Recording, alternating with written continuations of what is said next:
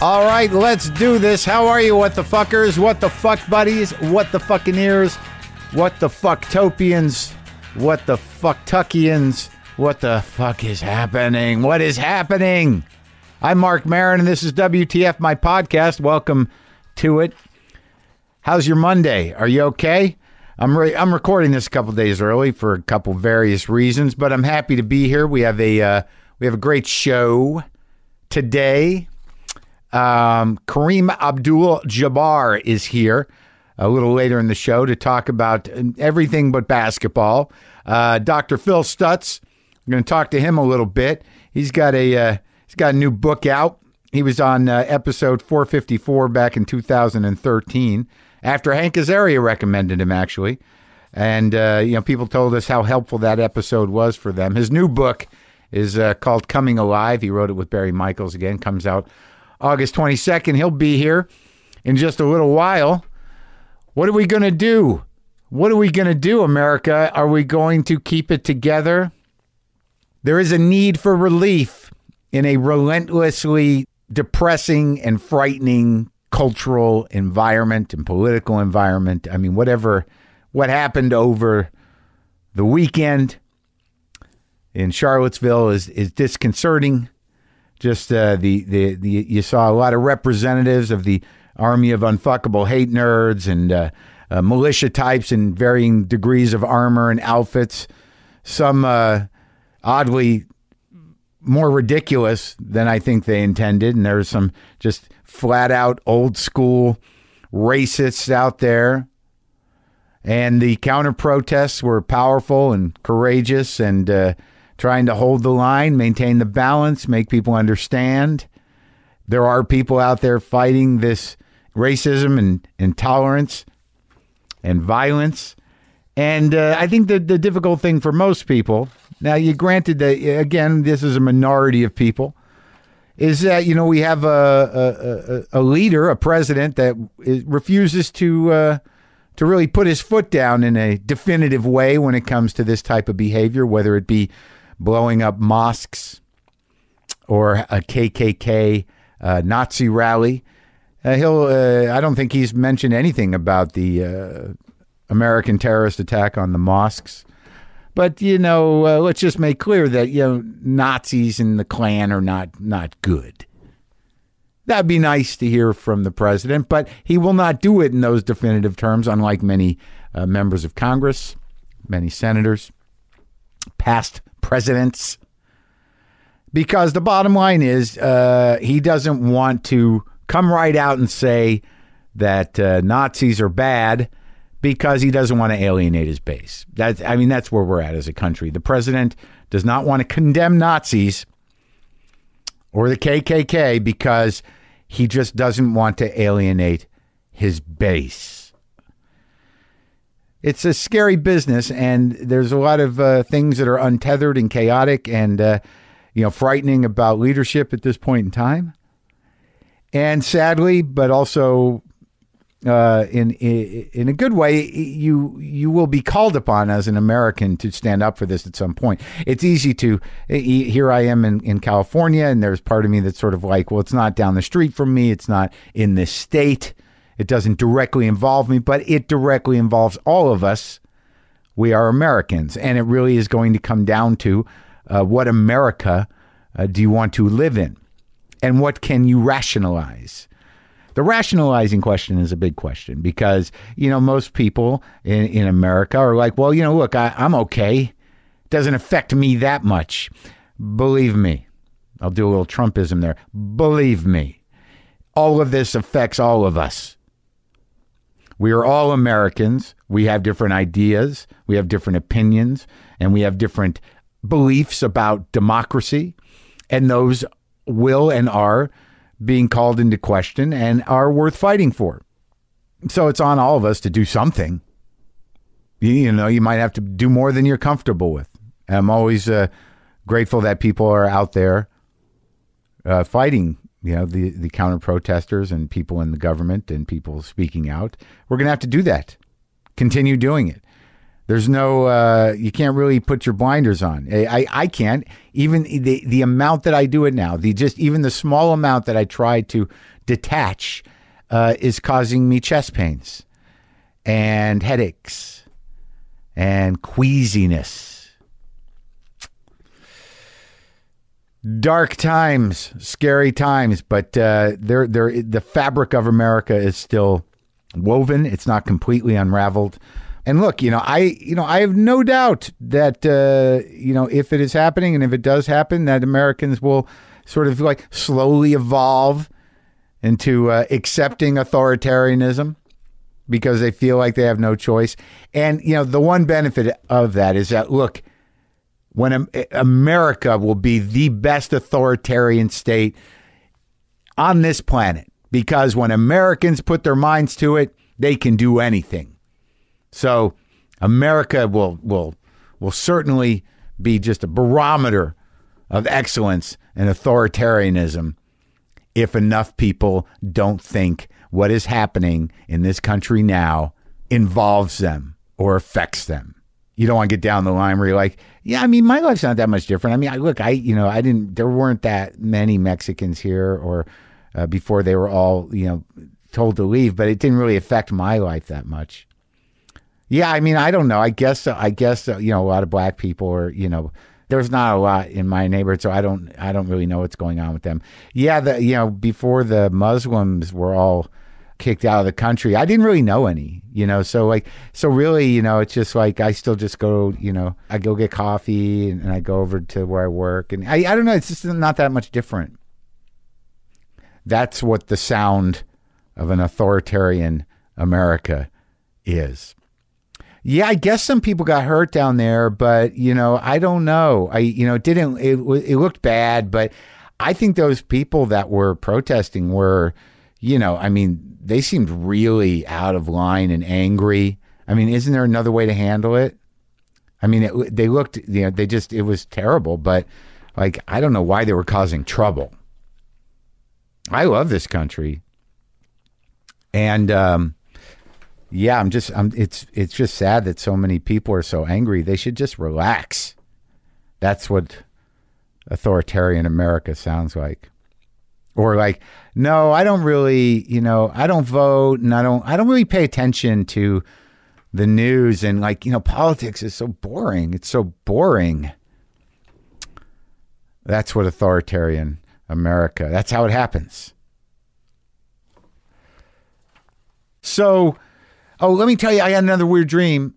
This one was really wild. I was on some, all I remember is I was on like some sort of bungee cord, but it wasn't hanging from something. It was sort of throwing me back and forth.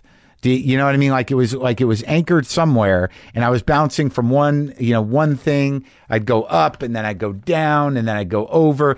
And every time I would, it would sort of, the rubber band or the bungee would go all the way to the end where I'd have that moment where you stop before you snap back. It would, my surroundings would be in black and white and it would be sort of, you know, elements of my past.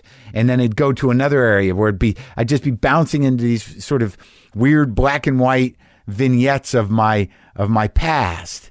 And it, and it just kept going like that. And for some reason, um, John Hamm was running the controls of the of the uh, back in time bungee ride in black and white.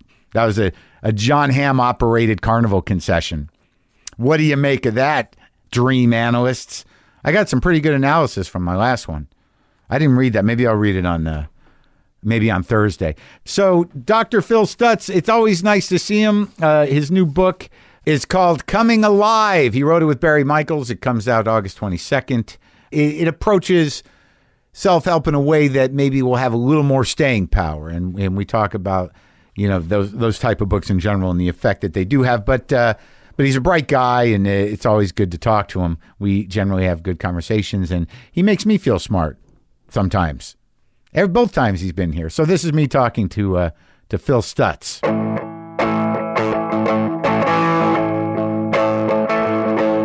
You usually wake up earlier or later? I, you know, I'm 70 years old, so I, I wake up at like six, but I can't, I can't stay up. Why why do we uh, wake up earlier as we get older? I, it seems like uh, my my theory is that uh, we innately know we're running out of time. That makes perfect sense. that's excellent. I think that's right. you think that's right? Oh God. I, everybody, you know, from our last conversation, the longer one, that the tools uh, has helped a lot of people. The book, the tools, and I hear a lot about it. Did you hear a lot about it?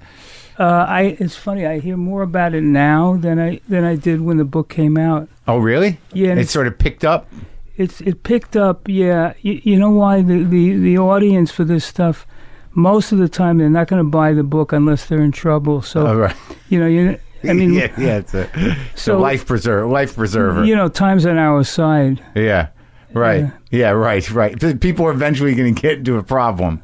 Yeah, that's that's correct. You know, it's like healthcare. Eventually, it's going to hit you, um, and then you know, there's a financial aspect. So Uh-huh. if if we can, you know, a book that you buy for twenty bucks or whatever it is, if that can help you, that's fantastic. Oh yeah, absolutely. But uh, people, uh, people love the book, and then I get this new book from you two, same guys, right? Phil Stutz, you, Barry Michaels, the other guy. Yeah, the other guy. that you write with, and we talked about him. But uh, th- this is uh, called "Coming Alive: Four Tools to Defeat Your Inner Enemy, Ignite Creative Expression, and Unleash Your Soul's Potential."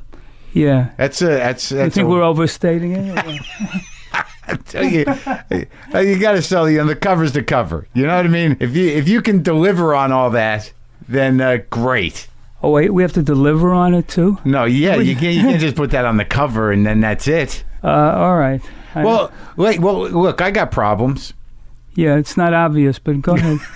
May- maybe we can help apply some of this stuff because I know like these books for me, you know, I read them, you know, I get a little bit out of them, and then like I don't finish them, and then I get, I feel like I get a, you know, I read a, a halfway through it, and I've I got enough. I think I, you know what I mean. How much of this do I need? I get the idea, and I move on. yeah, and you have your own TV show now, right? I do. so what else could you possibly need? Well, you know, it's funny that you say that, Doc, because uh, you, you know I, what I I learned is that years ago I always thought like, well, if money doesn't make you happy, I'd like to figure that. I'd like to find that out firsthand. and you know, now that I've earned, I earn a pretty good living, Yeah. it's it's definitely changed some fears, Yeah. you know, and some insecurities that it put put those to rest. But the fundamental stuff, it doesn't change that much. No, in fact, th- that's actually the premise of what we do. In other words, and I, we have some credibility because we treat all these people that are very successful Yeah. as stars or whatever. And there's what we call a realm of illusion, which is somebody tells himself, if I only get this, my own show, if I only get that, Yeah. a certain female he wants to marry, whatever Right. it is, that then life will become easy. Yeah. And what ha- uh, obviously that never happens. No, Never. never. No. In, in all your experience, no one ever came in and said, "Hey, you know what? I'm done. I got what I wanted. Thank you." No, no one's ever said that. If they do, I, if it was true, I would try to talk them out of it. It's bad cash flow for us. So we don't really want it anyway. Yeah. No, but seriously, that, that's why a lot of guys will become famous. They'll blow up suddenly, and then they get into drugs and alcohol. Sometimes they even kill themselves. It's like I did my share. I did what I was supposed to do, which is become famous, become Yeah. you know very successful. And life still has the same problems. What the fuck, you know? Right. I'm being Some, gypped. sometimes more problems. Yeah, sometimes, or certainly problems you didn't have before. Yeah, like you know uh, what to do with all that money, and then how to manage all the shit you bought with it.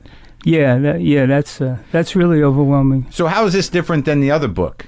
Well, okay, here's the difference. The other book, which basically was four very common or the four most common problems Yeah. people have, we addressed them kind of one by one. But w- what we didn't have in the first book is a cohesiveness. Uh huh. So there was nothing that tied the thing together.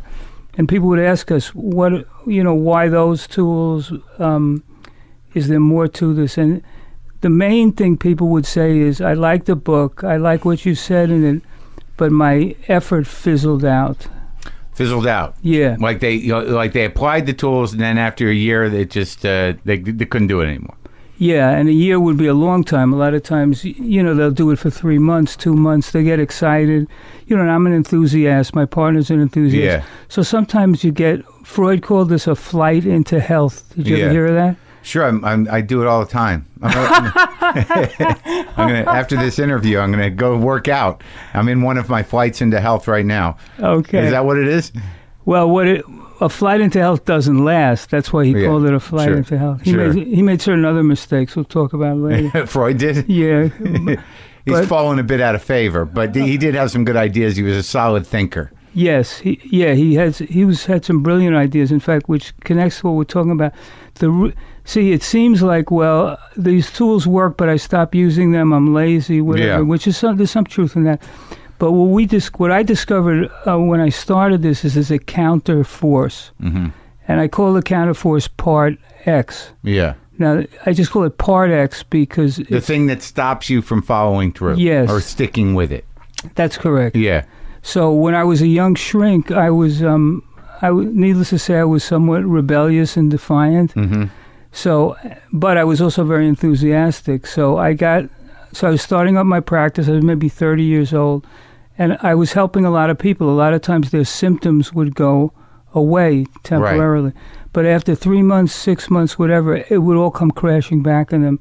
Not only would it come back, it was worse than when they started. yeah, And there was another problem, which is they lost faith in the whole process. sure. Not only did it not work, but uh, eh, you know, clearly eh, it's, it's it's it's that thing's fault. It's that, yes. Yeah. So it's your secret enemy working behind the scenes, so to speak. Sh- sure, always. Uh, yeah, it's like they say in the recovery racket that uh, when you're not drinking, your uh, your disease is doing push-ups. That- yeah, I heard that one. but yeah, I mean, there is uh, the the issue of self sabotage and and sort of like y- you know. I, I mean, Mike. You know, I guess a, a broader question is is that you know you talk to a lot of people. These are practical things that people can do with a with a context, but but some of this stuff is is pretty deeply wired, right? Yes. But you believe that you know through a, a certain amount of discipline that maybe you can reroute neural pathways or change your behavior for good. But it's a it's a battle. It's a struggle. Yeah, it has to be a struggle. You know, lately what I read is not so much psychiatric books. I like to read books by ex-military guys. and people that are training at professional athletes on Yeah. a high level, and their their whole thing is uh, what do they call it? Um, um, re something brain Mhm. brain retraining. Yeah. you know, uh, Sure. more or less. Yeah. And the the one I'm most interested in was St- Stephen Curry. You know who he is, right? Mhm. Stephen Curry is um, uh, like a mediocre athlete who's the best player in the NBA. Okay. He's unbelievable. He's the best shooter ever in the history of basketball. Mediocre athlete though is the key, right? Yeah, I mean, f- for us, he would look like a god, Right, obviously, right. but in the NBA, he's mediocre. So I got into. I said, "How did this guy get so good?" And I, I, s- I looked. I, I, what do you call it? Googled it, Yeah. and there was a clip that came out of YouTube w- with his training program. And here's here's what he would do. There would be a big board, a big wooden board, and it Yeah. would have like six or seven lights on the board, and each light corresponded to a specific move. Like like a purple light would go on here, he'd fake to the right, Right. crossover. And then, then another light would go on. He'd take, he'd back up a few steps, take whatever. It doesn't matter what it was, but the the, the change in colors from one of these lights to another Yeah. was faster than you could think. Right. So to follow the lights, you had to give up complete thinking. And- But you knew what was uh, connected to the light. You knew the move that you had to do.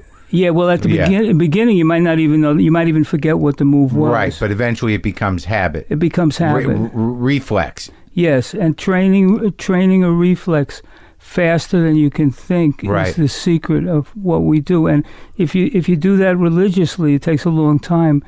You can change these basic patterns. I, be- I, I believe that's true, but I mean, you know, that what about all that time in between re- reflexive action? What about like, oh, so you do the things you choose, you know, you you get the pattern in place, but one day you're just going to be sitting there, you know, with a piece of cake, going like, "Fuck, this is terrible." Yeah, hundred percent.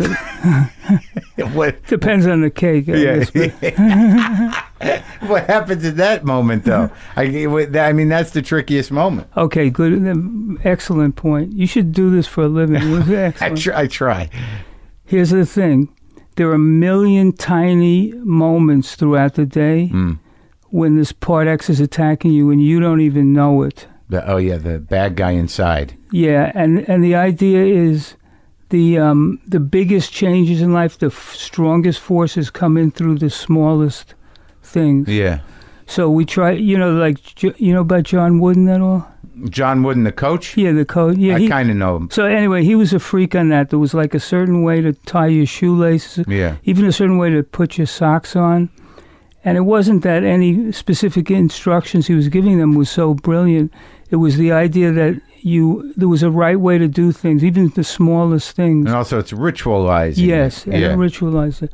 So anyway, the the tools um, are designed to go into the very small things. They, right. they can also deal with the with the big things, but if you want to go ahead. I no, I see what you're saying. So, so you know, in between, you know, when when you're most vulnerable to factor X, is that what you called it? I call it part X. Part X, you know, coming at you from the inside. You know, you have a few things, you little things you can do to either distract him or you Yes, from ruining your life. that's correct. So uh, now let's break it down here because like I like systems. Now here's here, maybe we can apply it to what I need to do. Does this help with uh, uh, media problems? Yeah, I guess to the extent. I mean, I'm a walking uh, example of it. Yeah. Well, you you have uh, you have an illness that you Yes. find every day, Yes, every day. and you seem like you. I haven't seen you in a couple of years. You seem great. Yeah, mm, praise the Lord. I'm. I haven't. I have Parkinson's, and it hasn't deteriorated at all. Uh huh. And uh, shout out to uh, Josh, um, to Jeff Bronstein, my uh, neurologist. Yeah. Fantastic. He's yeah. doing a good job. yeah, great job. Yeah, it's you know it's an art to medicating somebody. Oh, sure it is. Yeah, and, uh, you know, um, uh, uh, yeah. Unfortunately, the canvas is you, and some, sometimes you got to repaint a little bit. You know, Yeah. you gotta try stuff out. but you on a good uh, combination. I'm on a good combination. My whole thing is energy. Um, one of the things we deal with in here is people think they have a basic energy level and it can't be changed. Mm. So when they tire out, they feel well, that's it. You know, go to sleep. Right. watch TV, Mm. Yeah. you know, smoke a joint, whatever it is. But our, the conceit of that part of the book is you can increase your energy level. It's possible to increase it. When I was a baby shrink, you know, just learning, Yeah. nobody ever mentioned energy as a factor in treating patients or Yeah. how they ended up. But what I was seeing was the people with the highest energy, for the most part, were the most successful. Yeah. And for the most part, they, they were the the ones with the highest energy were the hardest ones to stop, even Right. if there was a failure, etc. Right. So it's and because I don't have much energy because of the illness, I, Yeah. I become very curious about it. Now, what'd you learn about that? Well, I mean, I imagine when you were a baby shrink, yet no one was reading uh, Wilhelm Reich, Orgone Energy. Come on, get in the box, fuel up. Do you remember that guy? Yeah, how do you know about that? What do you mean? I'm a broad-minded guy. You know, there was a comic that was very into that. Oh yeah, back in the day, Yeah, in New York, I can't remember the guy's name. Well, it shows did he you. have a box? Uh, he did. Yeah, he had an organ box. Good for him. Yeah, now you know if you get one, you just put your head in it. Now Yeah, that's all. You don't need to get all in. I'm Yeah. impressed that you knew about that. All Yeah, I'm sort of fascinated with that guy. So, what'd you learn about energy? If that is that where you started? Is that when when you were thinking about this book with energy?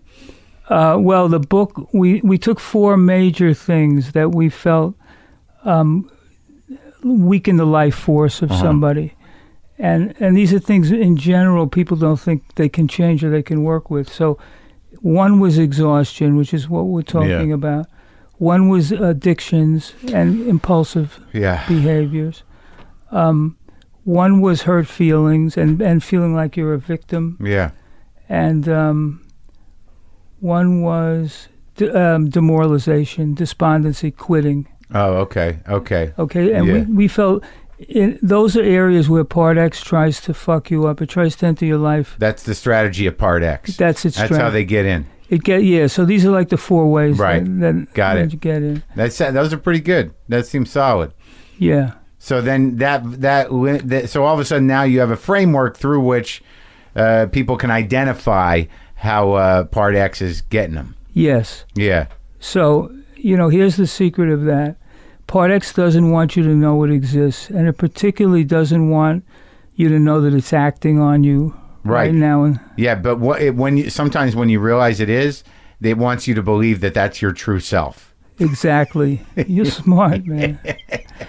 That's exactly 100% right. Right. So part X is an imposter. Right. It tries to push you out and take over. And it, it does it so many times. There's a familiarity to it. Yeah.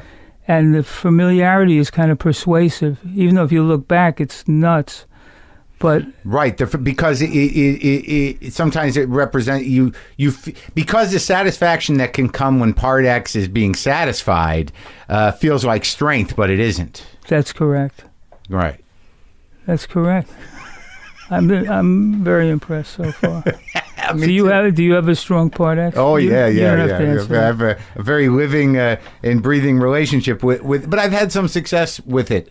You know, you know, you you know, it's a it, what the mixture between accepting it, compartmentalizing, and and you, you know, and and trying to. Uh, to stay in those things that you're saying, right? The- Like the the, the list that you had, you know, Yeah. outside of addiction, but but uh, you know, insisting that you're a failure or or you're feeling embarrassed or immoralized, yeah, demoralized is that tho- those are those are natural human experiences, yes. right? Yes. So you, you know, instead of fighting against them, you have to process them. Yes. You have to. Yes.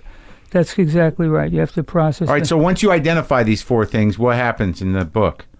well, the first part of the book is when you I, let's say these are four expressions of part X. Yeah. So the first thing you want to do is learn to identify it. Not uh, when you're reading a book, you know, not when you're talking to your friends, Right. but right in the moment. Right. Okay. Oh, that's right. So you you know once you identify the one that's in you, how's it popping up in your life every second? Right. Yes. Mm-hmm. And that's specific to each person. Um, so Oh, that's a good day. That's a good moment when you realize that. yeah, it's a, yeah, but it, gi- it gives the person power. See, the other thing that happens when you realize that is you're like pushing part X away from you. So at that point, you get you for some people the first inkling of freedom that they've ever had in their lives Yeah, yeah. because they, they see the uh, enemy out there. Did you ever see, uh, read Pogo? Did you ever read that? Pogo the cartoon. Yeah. Yeah, maybe when I was a kid, Well, there's a famous thing Pogo said: "We have met the enemy." and he is us. and he is us. Yeah, Yeah, yeah, yeah. and that's p- pretty prescient uh, idea. Anyway, so and we tell people even if you don't know what to do about it, if you can identify it and label label it right in the moment, yeah. you're ready on your um, way to gaining some sort of freedom. Well, yeah, but then what? wh- how do you address uh, you know negotiating with part X?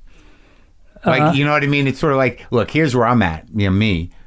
Like you know, I, I'm I'm addicted to these nicotine lozenges, and I have been for years. And Yeah. you know now because you know I don't take any other medication, and the world seems to be uh, uh, you know crumbling. My anxiety is extremely high. My dread is high. My fear of death is high. My fear of catastrophic death is high. So now I'm ingesting probably more nicotine than I ever have, and I'm drinking a lot of coffee, and I'm fucking nauseous all the time. So now I I know that I should get off of the things, and I know that you know I've done I've gotten off everything else, but this part X with this negotiation where it's sort of like, well, what am I going to do without those? Right, right. I th- I don't think I can help you. It's t- Wow. Jeez. We- no, you- no, that was a, that was a joke. You're supposed to tell me, get the book. It's all in the book. Well, what the book has, besides the four tools and Yeah. the four expressions of part X, is it has a it has a philosophy that says the following: this probably will only work for a while. It'll only work temporarily. It'll only work halfway. But if you keep advancing and doing what we what we want a- what we're asking you to do, particularly in those blacker moments, we call them holes in the hole you will find that y- your overall view of who you are and of the world will change. It's just it just takes a tremendous amount of work. Here's the situation. Incremental. yeah, part X will never stop attacking you. Never. If you live till 102, it's still going to Mm. attack Yeah. you. But there's something good. And if in- your parents are alive, th- then it has support.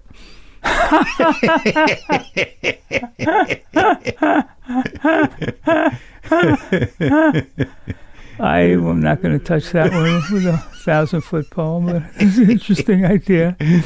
So okay, what was I? saying? You're saying that. uh, Oh yeah. So the fact that it won't stop attacking you, the good news is if you're willing to work consistently Yeah. against it using the tools, not only can you overcome some of these symptoms, but you actually your self-identification changes, and a lot of times you'll f- you'll discover um, abilities that you didn't know you had Sure. from the so it's not just getting rid of the symptoms it's there's an expansion now here's what part x wants it wor- it works on the principle of impossibility and what that means is it gives you a symptom let's say you're afraid of Mm. flying whatever it makes sure you can't get over the symptom right so Yeah. there's some crippling thing Yeah. going on and it makes it wants to defeat you so badly that you feel this is impossible to change it may be a little bit what you, you Yeah, have with yeah. what is it you use Nicotine lozenge. oh well Yeah, Mm. Right. Um, it's an addiction.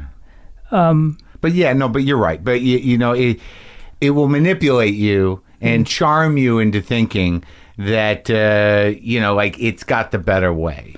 Exactly. It's, Yeah. it's ei- it's either seducing you or threatening Right. you, or both at the same time. So, but anyway, that sense of impossibility, I can't change, spreads out all over the place. Yeah. And eventually, you can't change anything, right. and that's its real goal. Paralyze you. Yeah. In other words, if you want to look at it on a spiritual basis, you, you know, you, you know about twelve step really Yeah. well. Um, the there's an evolution that um, human beings can only. In other words, we're all capable of much more than we do. Yeah, When we when we fight off these uh, X attacks, is what Yeah. we call them. We start to get this sense of possibility. We start to get this sense of hey, you have you have more potential than you think you have. Mhm. And that's where the battle is. Part X wants you to say, wants you to think bullshit. I'm lucky I'm even where I am. Well, part of that has to be you have to acknowledge and uh, you know m- maybe slightly celebrate your little victories over this thing. Yes, 100%. you know because a lot of times they happen incrementally and they're small things that you know you sh- that it's easy if you have a strong part x to dismiss any success Yes. because that's part of the over that's an over arc that's a long uh, a, uh, uh, what do you call it the the long game tactic of part x is to diminish anything you've ever accomplished Yeah. Did you study this book before? no You're doing good.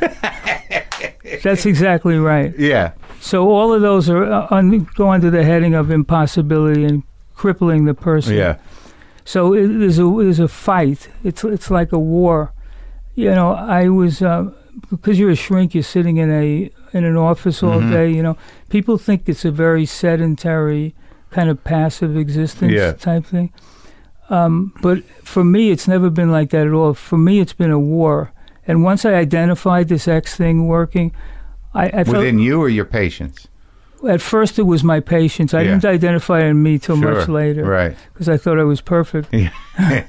yeah Finally, I said, "Wait a minute." yeah I'm the one who invented these things, and I'm not taking advantage of them. Am I stupid? then, then I started to work harder. yeah The best person I've ever seen, though, on the, using the tools, is my po- tools is my partner, who's un, he's unbelievably disciplined. yeah And look, he's probably sixty. I don't know what he is, but you, I can see the change over a twenty-year period in him. The, these are spiritual ideas, really. Yes, they are. Yeah. Yeah. The the point. Look, we both of us agreed, whether we were right or wrong, Yeah. with this idea that there's a, there's what we call the gap. Yeah. which means you can uh, you can go to a shrink, you can work hard, you can understand where your problems. Sure. Intellectually. Yeah, you have all that, which Yeah. is good, but there's, they have no way to close the gap through action. And it was now what do we do? Uh, because I haven't found that understanding per se will change somebody. Sometimes it does, but mostly it's not enough. No, it, it sometimes it enforces their ability to bullshit. Yes. Then you can just all of a sudden you become your own therapist. So you sit, there, I'm sure you must sit there with clients all the time where they're like, "Oh, right, I get it." And then next week they come in, it's like, "I did the thing again," Right. you know, but I understand it. A hundred percent. And then they keep doing it. Yeah. The, the good thing about me is that pisses me off, Right. yeah. so I'm not just going to accept that. you know, I think that the hardest thing for people who have these things is is that you know once you once you start to see the patterns of these things hurt in your life, which is I think what this book will help you do, i- is that you know you start to realize a couple of things like well, am I going to let it keep happening? And life isn't that long. And like, there's no sort of overarching thing here in the book that's going to say this is going to make you a new person.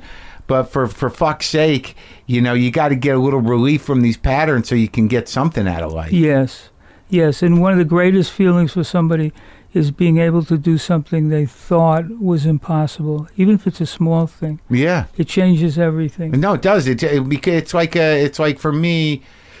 Well, there's a lot of examples. Like it, you know, it, it one of the things is you got to be careful with those moments. Is is not to beat yourself up for not doing it sooner. Yes, that's correct. and that happens all the time. Because that's but that's a primary tool of the part X. yeah, it is. Is that like you know you you finally do it and it goes you fucking asshole, huh? At 50 you do it. yeah. You you got nothing.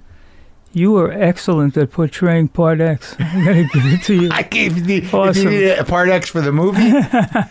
I'm the guy.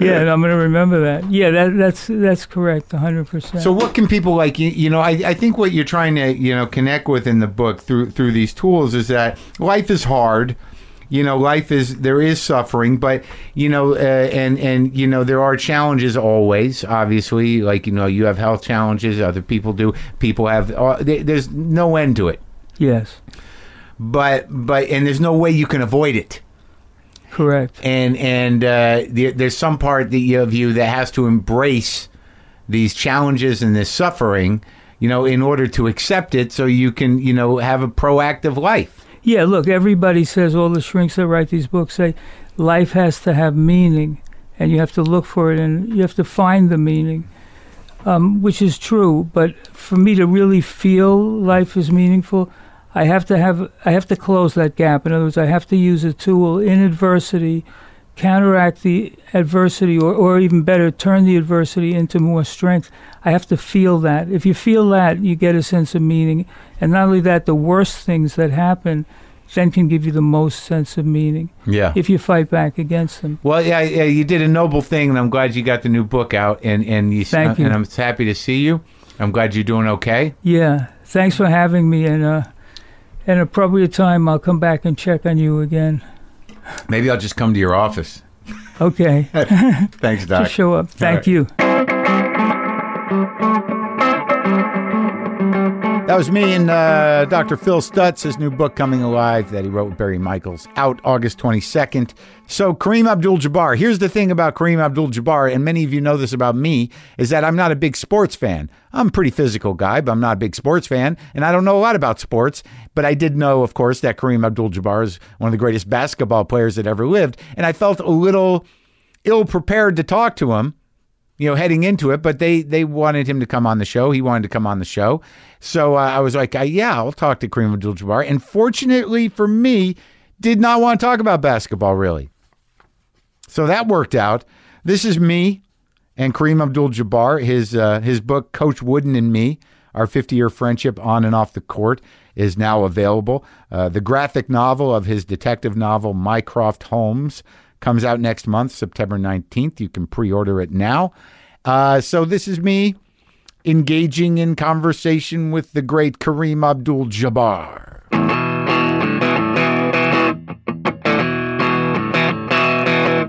Yeah, I, I- it's been a like I had a, a a bad morning, and maybe you can relate to it. I I, I just found out that the n- cartridge on my uh, record player is broken, Oh no, and someone just given me a Wayne Shorter record that I'd never Oh, heard wow. before. Which one? Uh, I, I I don't know. It was just sitting in there, you know, because I'm I'm a Lee Morgan freak right now. Yeah. I'm just getting into Lee Morgan, so it's one with Lee Morgan on there playing with Wayne, but not with the Jazz Messengers. Okay. And uh, I went to play it, and it, I, I guess the the woman that cleans my house had. Oh no. Oh, yeah, it's just. it- And now you got to go down. Oh man. Yeah. Now, do you have? Do you have? Uh, do you still play records? no, No more. no. I, I went CD because I, I didn't like the, um, I didn't like the fidelity Of the records. of the records. The CD was clean and Yeah. Play a record sounds like somebody's frying an egg in the background. You know. yeah I but you never gotta liked get them. clean records. Get new ones. I know. It- But they they don't stay new. right. You don't buy into the idea that uh, the the the sound of analog is richer and softer. And, It, it might be. You, Mm. Yeah. You, you might have a point there, Yeah. but um, I, I like uh, the, the CD sound. 'cause, you know, you can get it up loud and you can hear it in yeah. depth. You know? Yeah. It's all right there. And I, that, that's important. To Yeah. Oh yeah. It's a a little more nuance to the uh, the records. I, I mean, maybe I'm just part of a fad. I don't know. Well, it, it, it wa- and it was fun. You know? Sure. I, it, it just it. Somebody explained this to me, and it really bothered me that Yeah. that my kids never had records Right. that they don't know what an LP is. Right. And, yeah, it- gee, just so much that of the technology that we had when I was a kid is is just it's totally irrelevant and and gone. it's gone. And it, and it, you know, it, it was something. There was something you know tactile. There was something about your connections with even books.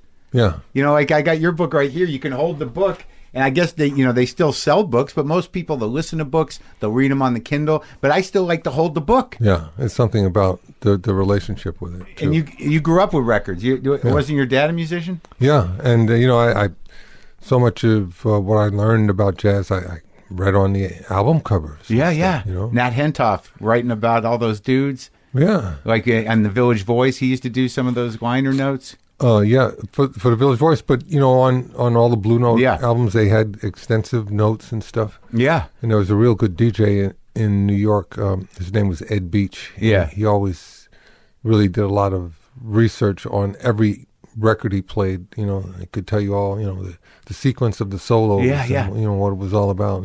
Did you uh, do you got a handle on that stuff? I mean, do you like because like I'm just now getting like I always sort of listen to jazz, uh, but not as attentively because I was afraid of the rabbit hole because it's it go on forever. Like you know, there's so much But the thing of it is, you, you you just have to go with what you like. exactly. You don't have to finish Yeah, everything. You don't have to, you know, and if you you don't want to spend any time listening to Tommy Dorsey or you Right. know, or Kenny G or you know Oh, no. anybody you don't want to listen to, you No. don't don't have to do no, it. no Kenny G, no Kenny G.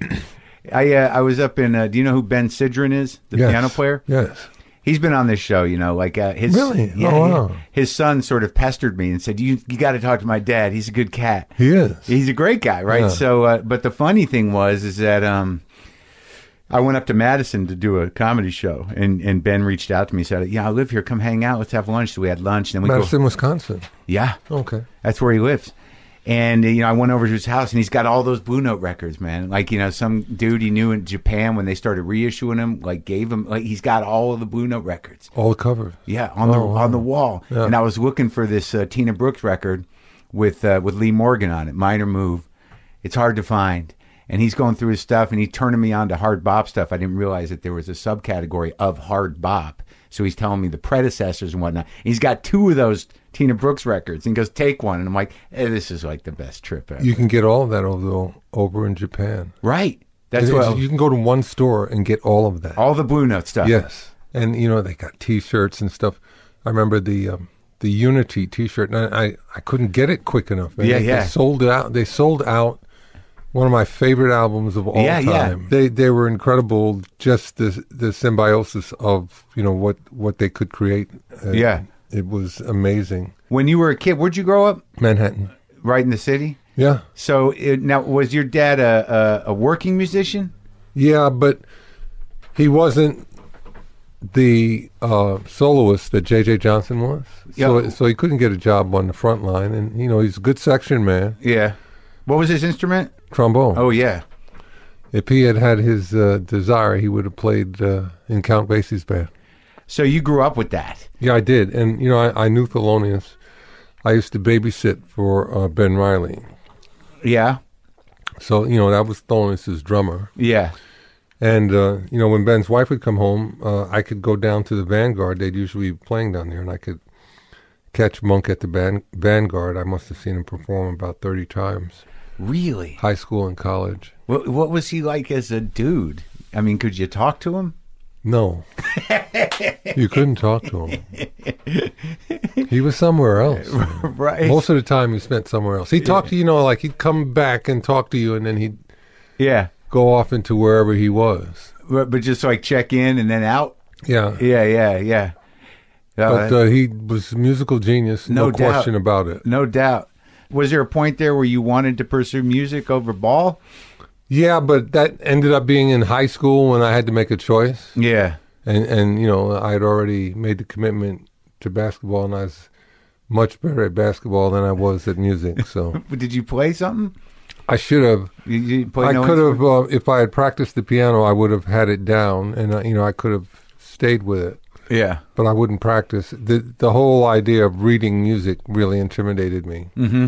I thought I should be able to read it like a printed page, Right. at which I was precocious, Yeah. but it, you know it wasn't. Couldn't do Not it. the same thing. And you know, people didn't tell me, oh, no, that's just shows you where you place your, your fingers. Yeah. And if I if someone had explained that to me, I, I would have uh, I could have stuck with it longer and, and That's- figured it out. Right. So you got overwhelmed. Yeah. Yeah. Oh, and I, I just uh, intimidated. Right. And then just like uh, 2002, I I decided I'm going to try and take uh, some piano lessons. And Yeah. I got it. They said, no, you this is, it shows you where you place your fingers, and it And you're like, damn, I should have. and it, it wasn't that difficult, you know. when I p- I played, what is it? Um, J.S. Bach's very first thing for people beginning piano. Yeah. Yeah. I was able to read it and play it. Oh. And do you regret not doing it now? Yeah, Yeah. Yeah. of course, but it's too late. you Yeah, know. it's too late. But do you play for enjoyment? Do you I'm, play? I'm only 60 years too late, you know.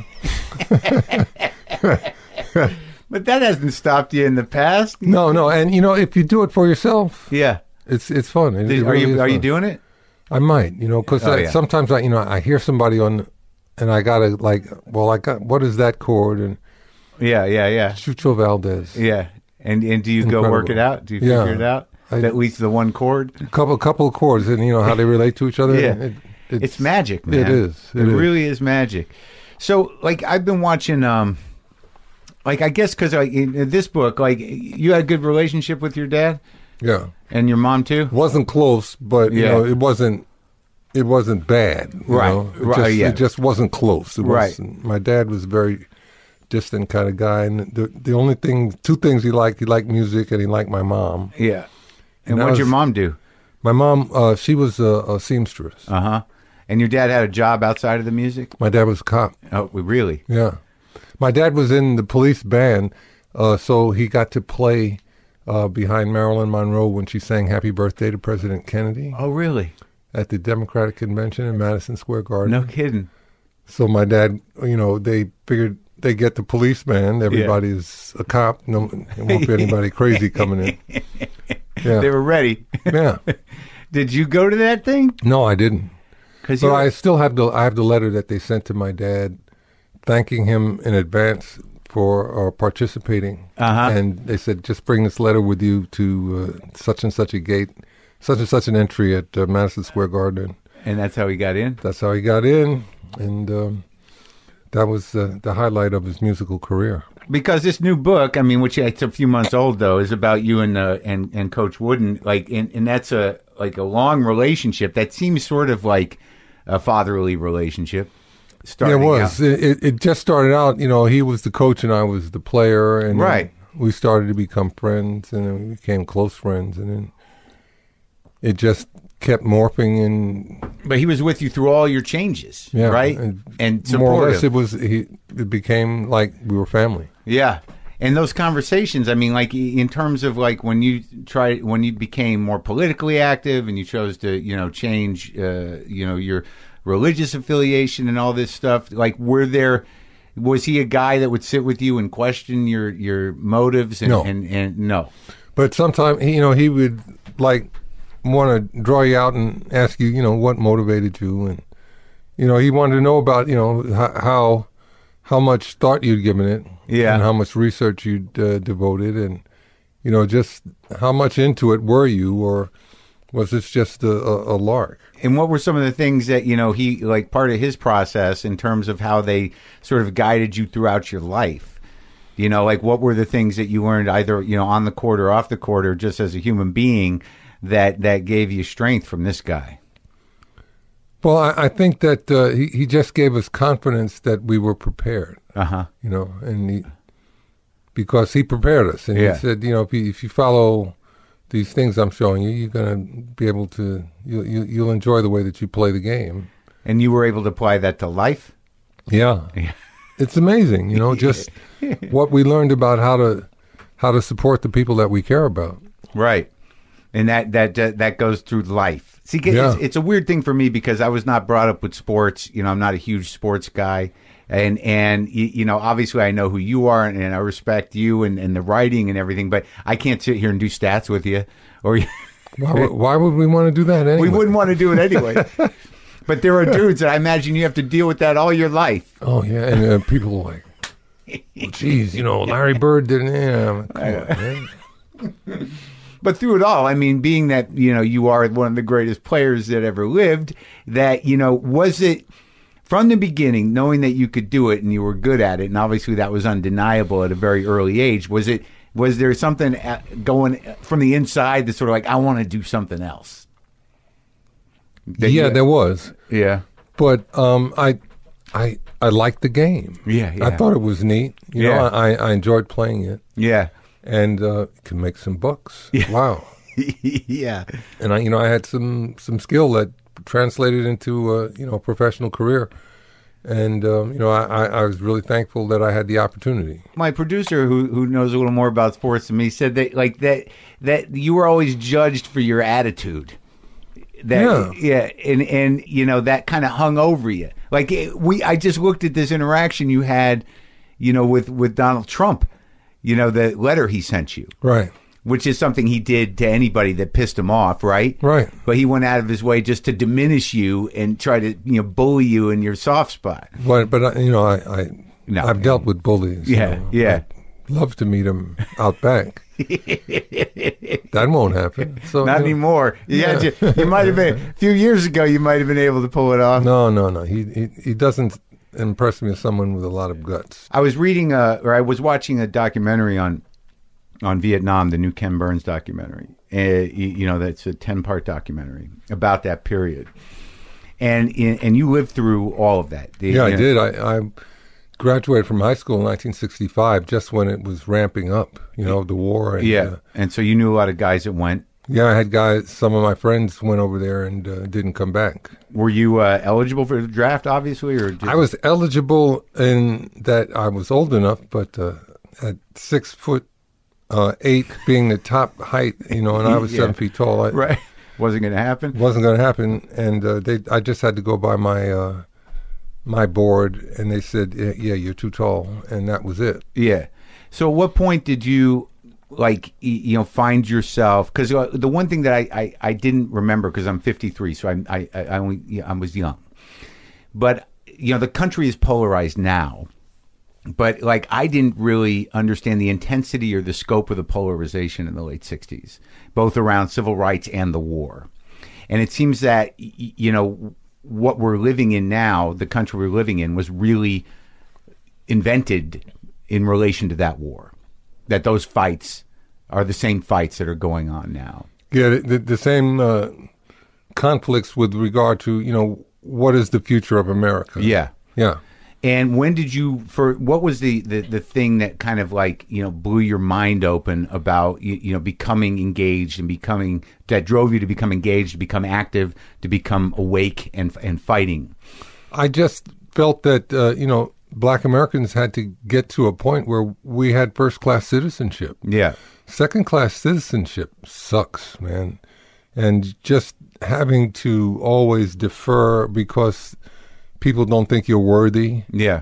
is uh, it's it's horrible. It, it just defeats you uh, at at every turn, and um, you, you you can't be your best. Yeah. And uh, you know th- that's one of the great things about America. We all get a chance to uh, to do our thing and uh, give give our best impression of, of what our life should be about. Yeah, and and that and you felt that, and, and obviously it's true uh, to a large degree that that was not available in the same way for Black Americans as it was for others. No, no, it wasn't. We had to uh, we had to defer to people who felt that uh, we weren't worthy of being successful, and uh, you know we had to put an end to that. When you uh, converted to to Islam, what was it that that drove that decision? I was raised uh, Roman Catholic, you know, and uh, monotheism seemed to make sense to me. Yeah, But uh, you know, the, the the Roman Catholics' uh, support of the slave trade really uh, that that turned me off. yeah, So uh, I wanted to to figure out, you know, what monotheistic religion I could support that uh, didn't have that type of history. but you had no you you always believed in God. Yeah, I always believed in a supreme being. It seemed to make sense to me. And, Yeah, yeah.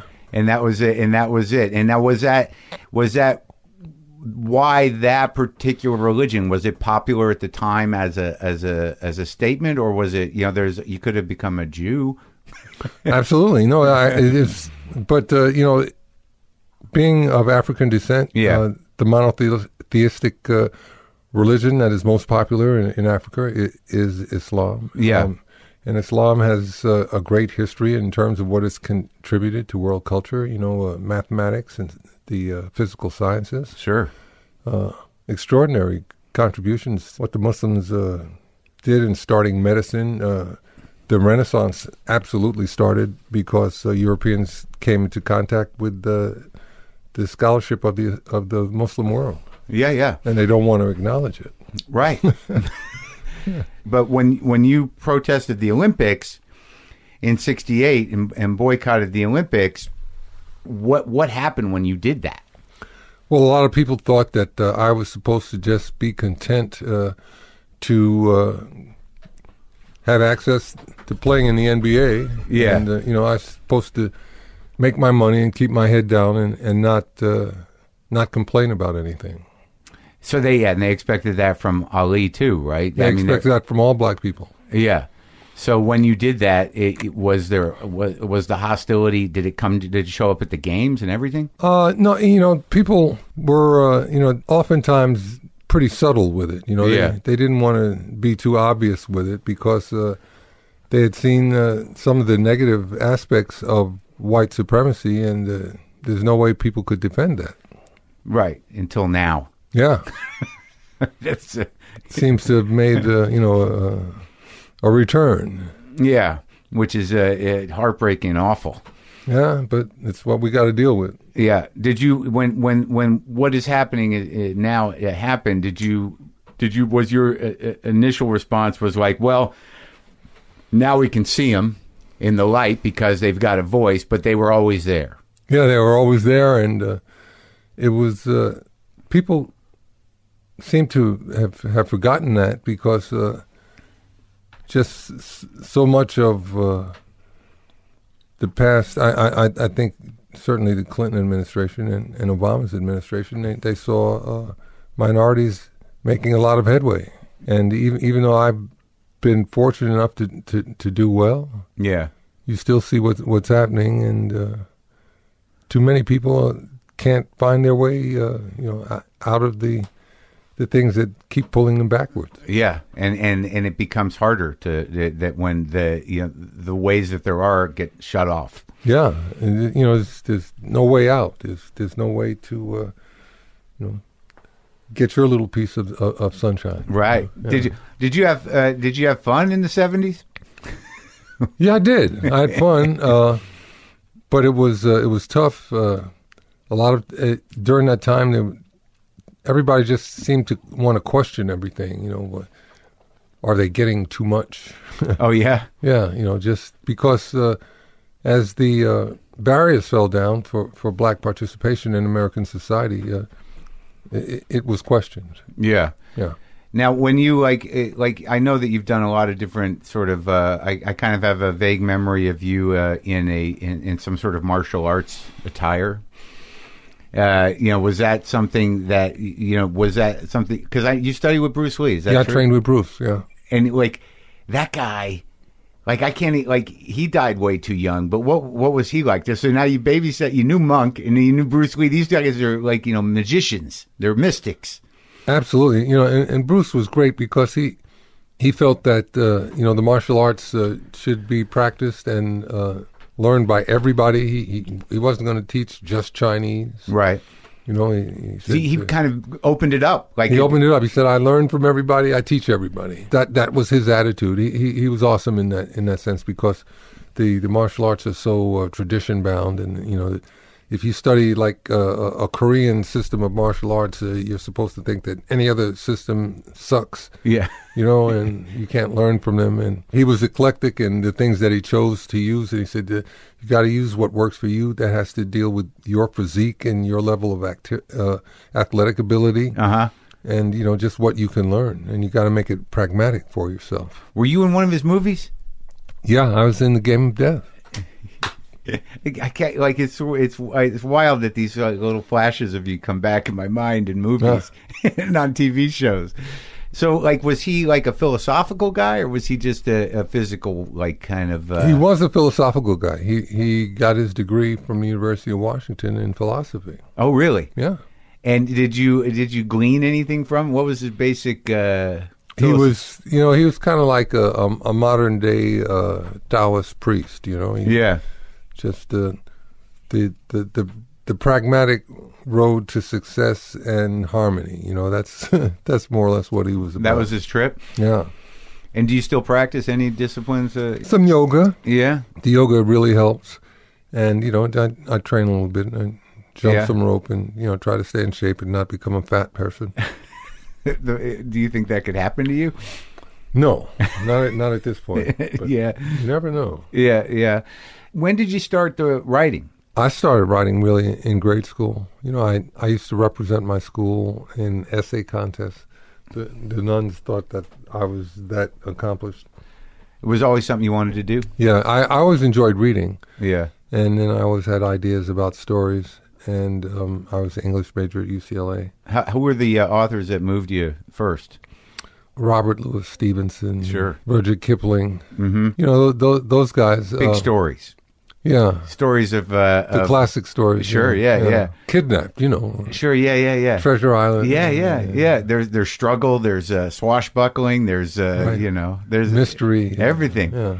And like there was a time there where you were sort of hanging out with some of the like the like because it, it seemed like in the seventies the the writers were like superstars. Like they you know they they were present in the cultural landscape. They'd show up at talk shows.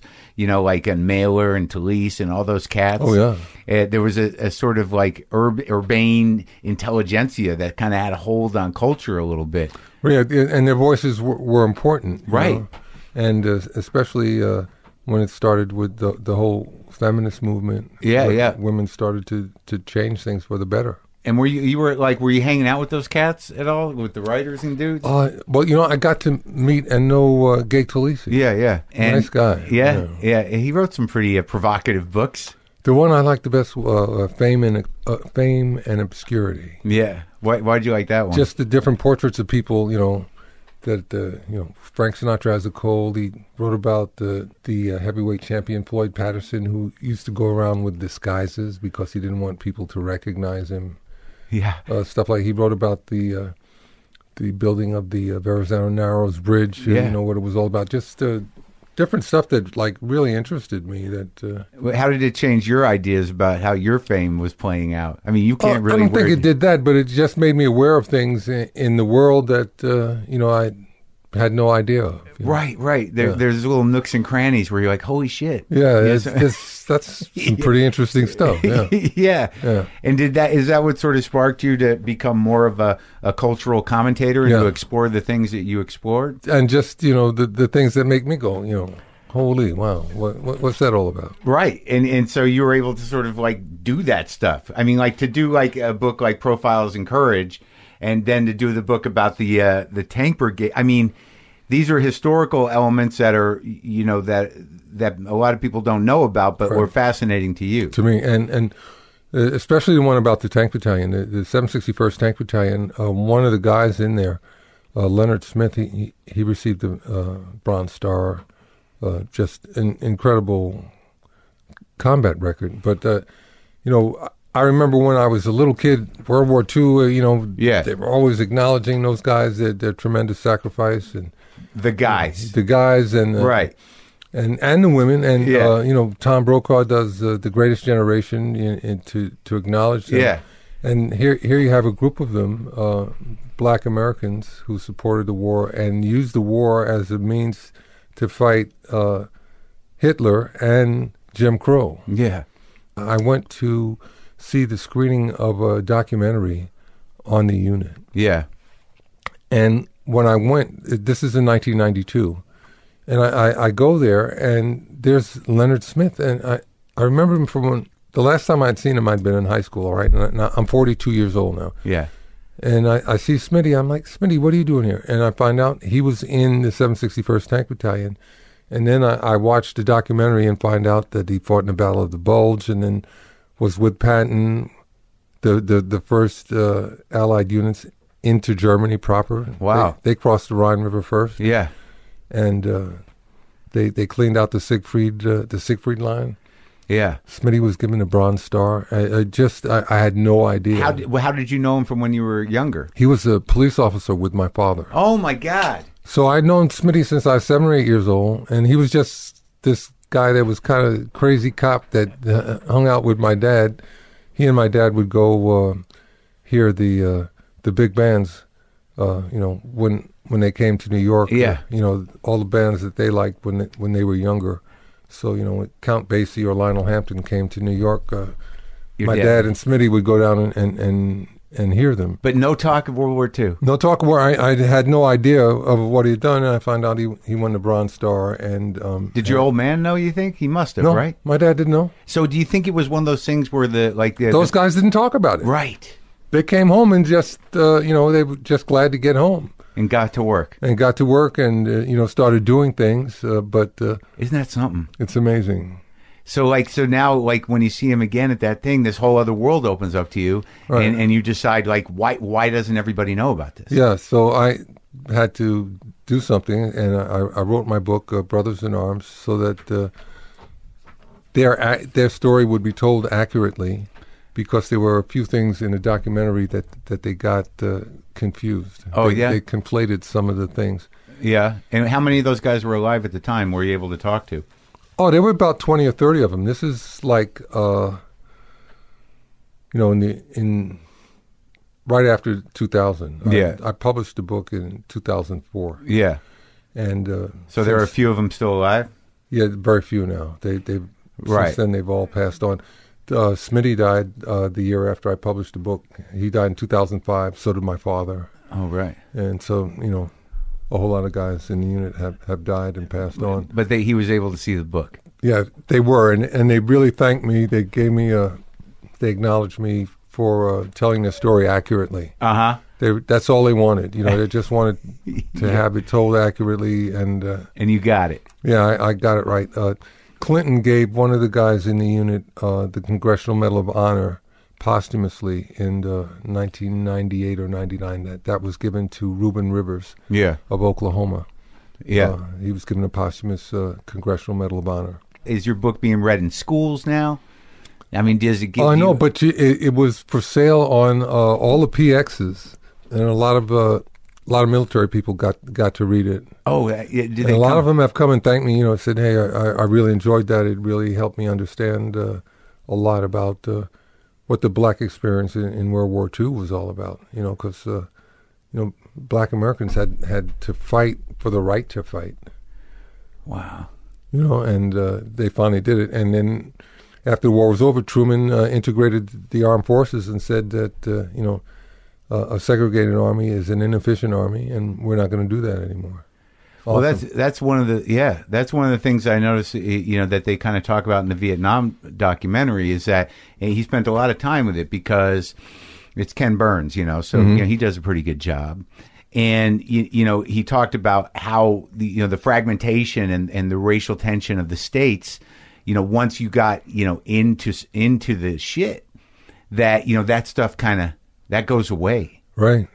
and you know it's like everybody's just a person here Right, we and got to we, think we all want to we all want to live and survive and get Right. back, you know, to, to America. So it seems like also with the other book, the, the, on the shoulders of giants, that part of your mission in life is to to sort of you know show you know black history for what it really is. Yeah, and and show uh, uh, uh, all of America that uh, Black Americans have contributed so much to what makes America great. Yeah, absolutely. You know, it's not like we're just here and uh, you know occupying space. You know, we, we've managed to, to to make America a better place. And what did you find? What what did you learn about that that that period, the Harlem Renaissance, they call it? Oh, just uh, the fact that uh, so many things that affected American culture in, in the 20th century s- started with the Harlem Renaissance. You know, starting with jazz music, but uh, so many other things. Dance, Dance, and, uh, and- the arts in general, and and and uh, I guess literature as well, cultural Absolutely. commentary. cultural commentary and the the, the fact that you know also into integrating sports and taking that on, on, on a totally different uh, plane and uh, adding to to the, to its luster. Yeah, yeah, Yeah. Did you see that documentary? The uh, uh, uh, not I'm not your Negro. That, Yes, that that was extraordinary. I talked to that guy Raoul Peck. Uh, Yeah, I, I've I've met him also. what a guy, huh? He's incredible. Oh God. And but you know, for me, it, it just I, I needed to see that because it was like right after the uh, the election, and I, you know I was down. And Yeah, I went and saw that, and I was like, wow, uh, because you know when when I was in the eighth grade I, is when I first read James Baldwin and became aware of him, and he helped me understand things that my parents couldn't explain to me. You know, my parents couldn't articulate what was happening in America and why things were so bad for for black Americans. They couldn't articulate it. We could see it. We could see that we were, you know, oppressed, but the the words to, to express that, you know, my, my parents weren't too good at that. Yeah. And James Baldwin was able to like just define it and get people to understand uh, what it was about and uh, how absolutely necessary it was to, to see that it came to an end. yeah. And it- what and, and what an amazing thinker. The, the levels y- y- of of intellectual you know uh, acumen was like mind blowing. Yeah. Like you know, I watched that documentary, and I was like, I had to watch it two or three times. Right. You know, just to, to sort of even begin to take on the intellectual depth of that And, guy. Uh, yeah, the, to understand the context of- yeah. of everything. Yeah. It's it's mind blowing, man. And when I had Peck in here, I you know i i the thing that like struck me about that conversation was that you know he comes from Haiti, so you know you know fighting the fight is something that y- it's it's not taken for granted in any way. Nothing is ever accepted. You're born into it,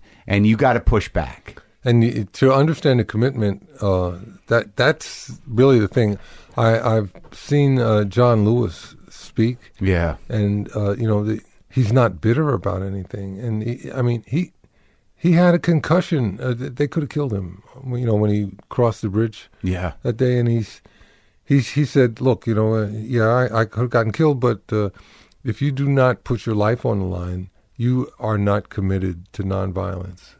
right, Whoa! yeah, and you know he he he showed exactly how much that that took. You know he he said he, he had his Bible in, in one pocket and uh, an apple or something yeah, in case he got hungry, and he, he just saw what was coming and and button battened down, but did not step backwards. yeah. That kind of courage, man! Wow.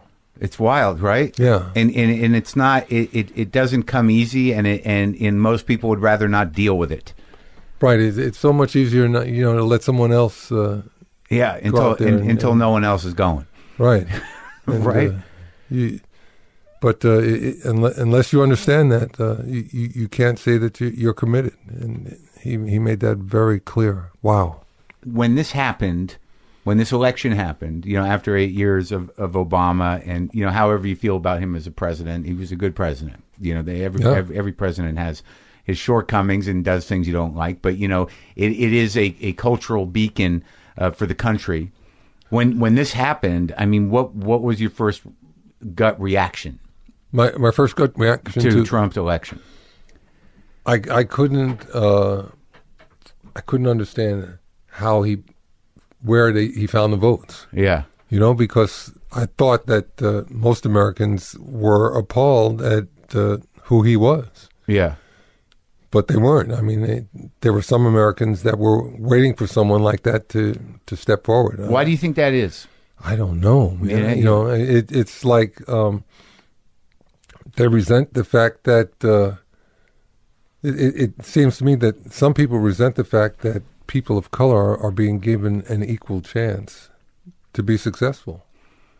That that to me can can be the only you know th- they resent seeing uh, people of color uh, doing well, and they, they think that they're supposed to do well before people of color. Maybe maybe that's it. I, I But didn't you write a bit about how like the the the uh, the idea of of uh, non-white uh, people outnumbering white people became sort of threatening? it, it, it's become threatening, or uh, it, I think sometimes it, it has to do with resentment that uh, those people might have political power, and we have to do something about it. I, I think that's wh- why we're getting all this voter suppression uh, efforts by, Right. re- by Republicans. Right. um, they they just they don't like uh, the the fact that uh, the color of the people that are you know be, uh, uh, accruing more power it, it it bothers them that they that they're not white.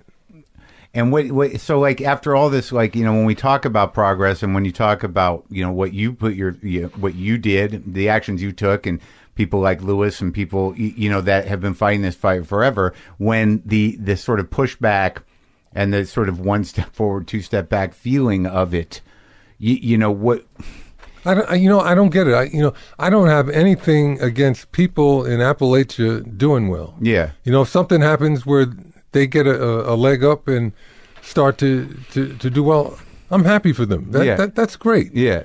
Why, why can't they feel that way about other segments of our society, about uh, Hispanics or, or, or, or black Americans or Native Americans doing better and, and uh, Yeah. Everybody's succeeding. being, being successful? You know, I, I, I think uh, we all benefit from that.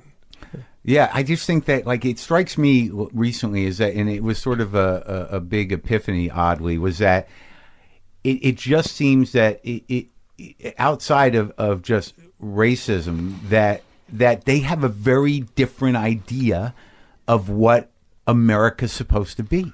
Of Right. what democracy is supposed to be, that the idea of equality and diversity is not what it's supposed to be in their mind, and yet they still think they're being patriotic. Uh, yeah, and they they they want to deny uh, success to certain segments of society because uh, they don't have more success. I, I, I don't get that. That that it makes no sense. It's Uh, resentment. It's spite. It's jealousy. It's Yeah. envy. It's it's uh, it's a class issue. A, a lot of it, right? Yeah, there's race, but there's also like poor people on either side are, are have a, a difficult time. right, and and b- a lot of times people don't want to admit that. They, they don't want to admit it at all here. Yeah, You know. it's it's and it's ridiculous. Yeah. So, what was it like when you got given the opportunity to to be an ambassador for two administrations? What was that responsibility to you? I thought it was a great privilege, and it reminded me of you know one of my heroes who Yeah. had a chance to do the same thing, Louis Armstrong. you know. Yeah. And what, what what was the activities? What was the job in a way? Uh, just to explain what democracy is all about, they uh, I, I went to Brazil, and Yeah. you know, the people in Brazil were like shocked that Obama got elected president. They didn't think that democracy worked like that. Oh, really?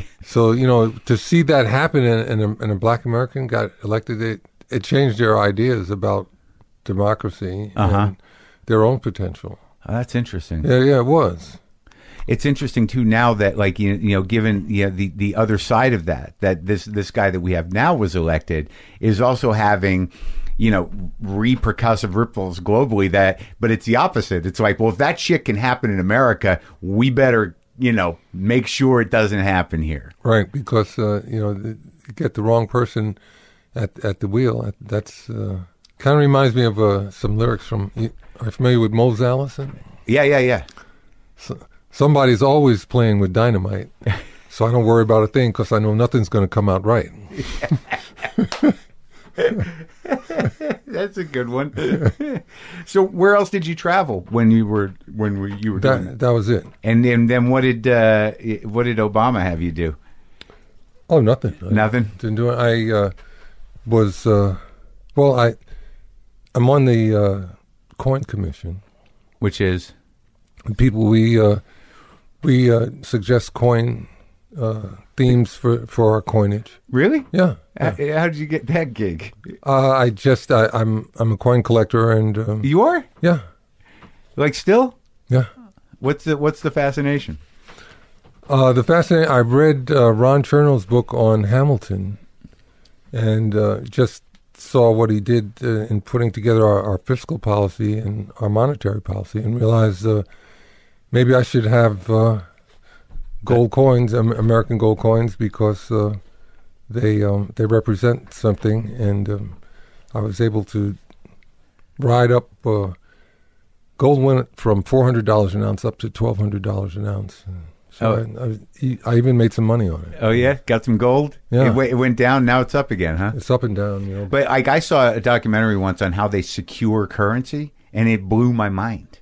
Like it was all about like the, basically it starts with the recipe for the paper of American currency and how you know at that level how do we secure that? It's a very it's a specific recipe. It's pulp and it's uh, it's comes some of it comes from cotton and they have the little blue and red strands in there and then you got to do the watermark thing. I was like I was just fascinated with the efforts that went into guaranteeing that the currency stands for something. Yeah, and uh, so it can't be counterfeited. Right, exactly. It was just like the thought process that went into it kind of blew my mind. Yeah. So, w- what are some of your ideas for coinage? Uh, just uh, they uh, wanted to. Uh, we we do the coins and medals that they that uh, the United States uh, produces. What ingots, Uh, no, Mm-hmm. not ingots, but uh, they they have uh, uh, medals? Oh, you mean that are given to people? that are given to people and that Oh, wow. uh, uh, citizens can buy. You can buy medals yeah, and of, of, of like silver and silver and gold medals uh, with different themes on them. what, what they, did you did any of your ideas get uh, onto the medals? No, but you know it, it's it's interesting to just to learn the process. You know. Yeah, yeah. Now, do you know uh, when did you stop uh, uh, uh, showing up on TV shows and stuff? Like uh, as an actor, when did that kind of? Oh geez, I you know while I was playing, you know, Yeah. I, I was still it was still in the eighties, and they don't they don't have roles for guys that are seven feet tall. You know, You're, you were funny in airplane. Come on. I was playing myself. You have to you have to play yourself. So now that I write and um, can uh, be behind the camera and at my pad uh, writing stories, it, it's a lot better that way. Uh, I'm I'm enjoying uh, writing and. Uh, How those uh, detective books do? How the chil- uh, they're written for? What are they for? For teenagers primarily? or- No, no, no. I, I the uh, book I wrote is about uh, Sherlock Holmes' older brother Mycroft. Is basically his backstory. Oh yeah, that's interesting because that's a different angle. Because some people have done have approached that before. You know, the the side stories of Holmes, Yeah. and yours is sort of a new one. Yeah. The the way it came together was, uh, if you read Arthur Conan Doyle, he only mentions Sherlock's brother a couple of times, like Right. six or seven times. In And- passing, Yeah, and it, but it says about him he he uh, was really something in the British government, and at cer- certain moments he was the British government. Mm, yeah. So you know he's a powerful somebody in, in the British government, and he and, and he helped Sherlock at, at various times because of his position. right, right. But that's that's, That's all it. you know about him. So you had you got to build a whole I built the whole backstory, you know. yeah. And, and that that was the first book, and uh, the second book comes out uh, this fall. And how are they received? Good. It, the first one was received well. I I, I was shocked. Um, the the character of Sherlock Holmes was based on uh, a doctor that Arthur Conan Doyle knew. Arthur Yeah. Conan Doyle was an ophthalmologist. and Uh huh. He knew another doctor named Joseph Bell, Mm-hmm. who was able, if he looked at you, he could just tell from your clothing and you know just what he could observe about you, a lot of a lot about you. Yeah. just noticing Yeah, the, the yeah. s- The, soot on your shoes or or s- certain Yeah. Oh, Uh, he was that guy. He it- he could read you. He could read you like that. Yeah. And it, it was a doctor uh, that Arthur Conan Doyle knew. Yeah. And that's That was the root of it. that was the root for, for Sherlock. Yeah. That Sherlock could just put all these things together and, and know Quickly. so much about you yeah. immediately. And, and it had to do with his knowledge of uh, chemistry and all kinds of Yeah. arc- arcane things. Yeah. But uh, it, it, it's just, it, it's fun for me. I, I, I enjoy it. I, I've enjoyed uh, all of the stuff I've read by John Le Carre and You like uh, that stuff, huh? Walter Mosley. and yeah, yeah. Raymond Chandler and all those guys. yeah. How long do you write every day? Not every day. I, sometimes I, I have other assignments. I, I have to do articles or I read a piece you wrote on girls. That was good. That was uh, that was tight. yeah, and Yeah. Uh, just uh, had a few things, a few things that I liked about girls, and a few things that uh, I was critical about. But uh, Miss Dunham has done a great job with that. Yeah. And how how's your uh, how's your health? My health is uh, is pretty good. now. Yeah. I'm I'm in pretty good shape. Uh, Yeah. but Now I, you know I remember when uh, you had a how many, what a quadruple bypass. Yeah, two years ago, Oof. scary. I, I can't imagine, man. I just uh, found out that m- my um my heart arteries were uh, a five star hotel for plaque. Yeah. You just found out. I just, I just, I found out two years ago, and, and I had no idea. The, my uh, the Widowmaker, when they call the Widowmaker, that was 100% blocked. Oh my god. I had blockages of 180 and s- and 180 percent, eighty percent, and sixty percent. But had you been like, did, had you uh, did you have high cholesterol? No, You didn't. You Didn't had have no high cho- cholesterol. There's nothing wrong with my heart. so. What did the doc say? How's that happen? Some people's uh, uh, arteries are just the the perfect place for uh, Or the plaque. for the plaque to collect. Because I went and got one of those calcium scans just recently, just because someone said I could just go do it. And I Yeah, got, you should. I got a little in there. I got Yeah. a little in there. Yeah, and I got But it, on, it, it won't kill you if it, if uh, you know the right things are or done. are done. Yeah. So when, like, I noticed when Letterman had his, uh, did you find, did it change your uh, emotionally? Did it change you? Did you wake up feel more sensitive, or more like life was more Well, no, fragile? you, actually, you feel more vulnerable. Right. You, know, you get depressed at times, just realizing that um, it, it, the things that can go wrong will go wrong. yeah, yeah. It's you, a, never think that that's going to happen to you. oh, yeah. And and, and does it st- does I have a son. I have, and one of my sons is a, a physician. He Yeah. said, "Dad, don't worry about it.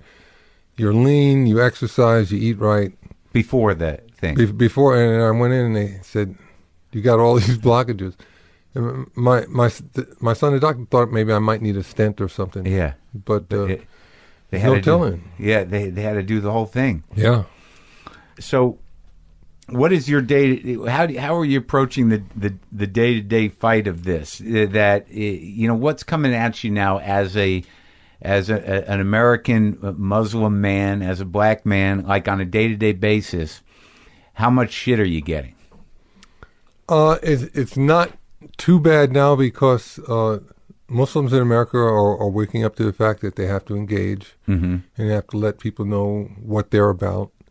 Uh, there's nothing wrong with Islam.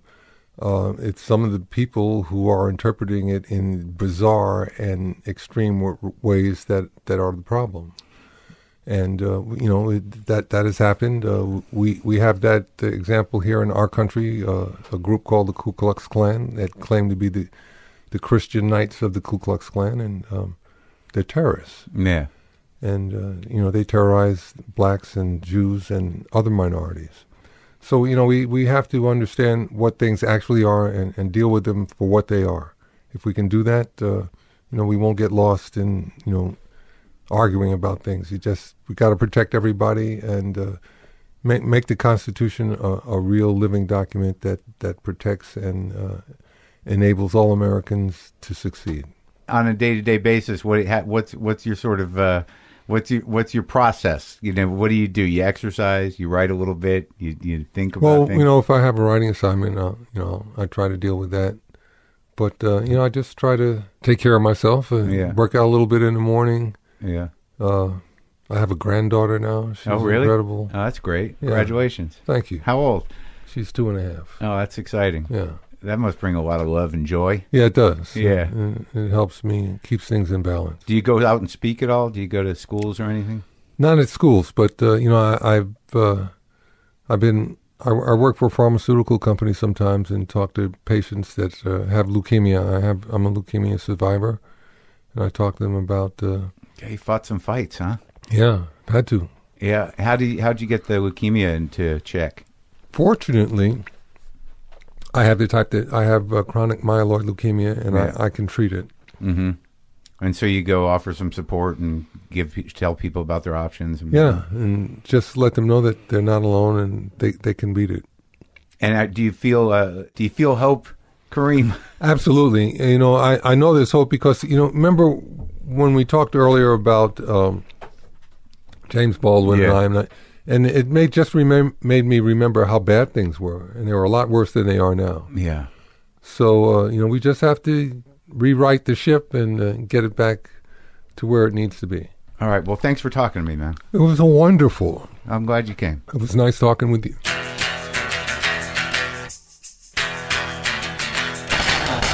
Okay, that's it. That's it. That was good. He's intense, very tall. He's a very tall man. Um, yeah, he almost hit the his head on the ceiling of the garage. So I will talk to you Thursday. I will play guitar through. I think a new. I've just been like I, as if you've been keeping up with this portion I've been just plugging in these pedals. I don't know what they do. This is an earthquaker transmitter, but it's kind of haunting, haunting sound.